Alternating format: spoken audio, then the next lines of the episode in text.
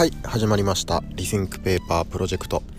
この番組では様々な切り口からこれからの紙の価値を考えたり紙にまつわる情報たまに紙に全く関係ない情報を発信しています。この番組は清水紙工株式会社の清水聡がお送りします。はい。えー、っと今日は11月30日ということでもう明日から12月ですね。いや早早くないですか？1年間。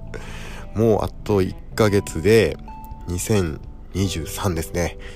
いやー早かったですね1年間。あと1ヶ月、えー、皆さんも師走ということでドタバタしているかと思いますが、えー、あと 1, 1ヶ月走り抜けていきましょう。はい、えー、本日はですね人工光合成というちょっと聞き慣れないワードについて、えー、解説していきたいと思います。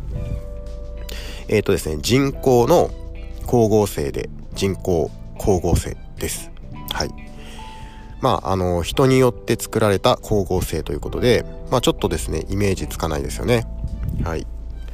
まあ、この人工光合成、こちらについてお話しする前に、まずは光合成について解説していきたいと思います。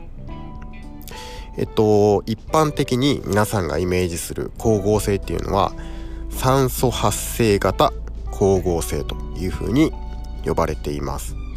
これはですね、えー、植物などが光のエネルギーを使って水を分解して酸素を放出する。で、この時に、えー、酸素と一緒に ATP と NADPH というものがえー、作られます。ATP と NADPH です。はい。えっ、ー、と僕もよく分かってないのでこちらはですね一旦無視してください。はい。えっ、とですねこの ATP と NADPH をですね二酸化炭素とガッチャンコして養分にする。ここまでが、えー、光合成の大きな流れです。えー、ともう一度言います。植物が光のエネルギーを使って水を分解して酸素を放出します。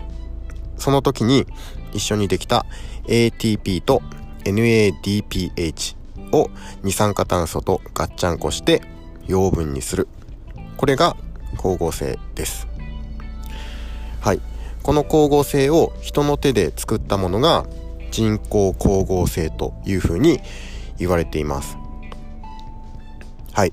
えっとですね、この人工光合成で優れた技術を持っているのが、はい。日本が世界に誇るトヨタなんです。もうすごいですね、トヨタ。車を作っているだけじゃないんですね。はい。人工光合成のすごい技術を持っているということでございます。ではですね、人工光合成について見ていきたいと思います。まずは太陽光を太陽電池に当てて電子を作っていきます。で、えー、次にですね、二酸化炭素を溶かした水溶液、こちらに酸化電極と還元電極というものを沈めます。はい、この酸化電極と還元電極については、えー、僕もよくわかっていないので、えー、このまま話を続けていきたいと思います。えー、まず酸化電極ですね。酸化電極では水を酸化させて酸素と水素イオンを作ります。でもう一つの還元電極。こちらでは二酸化炭素と水素イオンと電子の反応によって偽酸というものを作ります。はいもう皆さん、えー、お察しの通りですね。偽酸については僕は一切分かっていないので、えー、聞かないでくださいえー、いわゆるですね、光合成を科学の力で人工的に作っちゃったよということですね。はい。それさえ分かっていれば OK です。そして、えー、この人工光合成ですが、このトヨタですね、の技術が年々すごくなっていって、2020年時点でですね、同じ面積に換算した杉の林ですね、杉。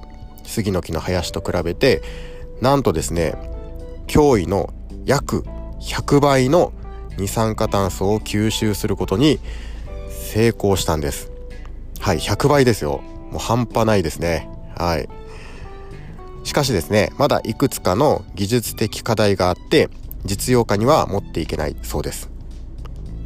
まあしかしですねこの技術が実用化できればいわゆる脱炭素社会へ向けた大きな一歩になりそうな、えー、技術ですよね。はい。皆さんも期待していきましょう。はい。というわけでですね今回は人工光合成について解説していきました。えっ、ー、ともっとこの人工光合成について詳しく知りたいという方は、まあ、トヨタのホームページなどを、えー、ご覧になってください。はい。それではこの辺で失礼いたします。最後までご視聴いただきましてありがとうございました。